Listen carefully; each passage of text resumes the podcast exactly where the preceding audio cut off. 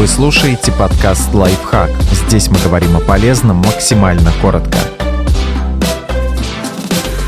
Почему в стрессовых ситуациях мы начинаем искать виноватого? Это естественный процесс, но лучше от него отказаться.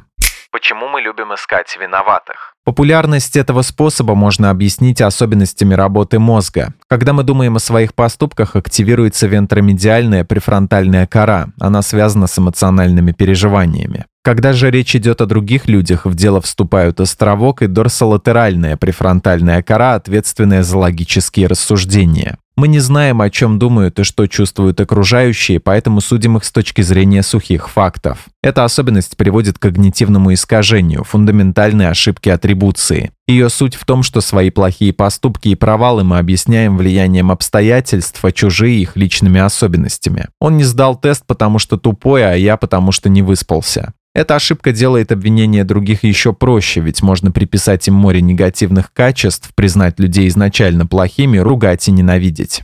Чем заменить поиск виноватых? Первый способ – принятия, то есть попытка смириться с ситуацией. Эта стратегия считается позитивной, поскольку лишь приняв произошедшее как факт, получится приступить к рациональным действиям. Второй способ – концентрация на планировании. Продумывание конкретных шагов, чтобы справиться с негативным событием, помогает избавиться от тревожности, придает больше оптимизма и улучшает самооценку. Третий способ – положительная переориентация. Проще говоря, замена мысли о плохом размышлениями о приятных событиях и ситуациях на приятное действие. Например, вместо того, чтобы вспоминать, как вам было хорошо когда-то, стоит отправиться на прогулку, встретиться с друзьями или заняться каким-то хобби.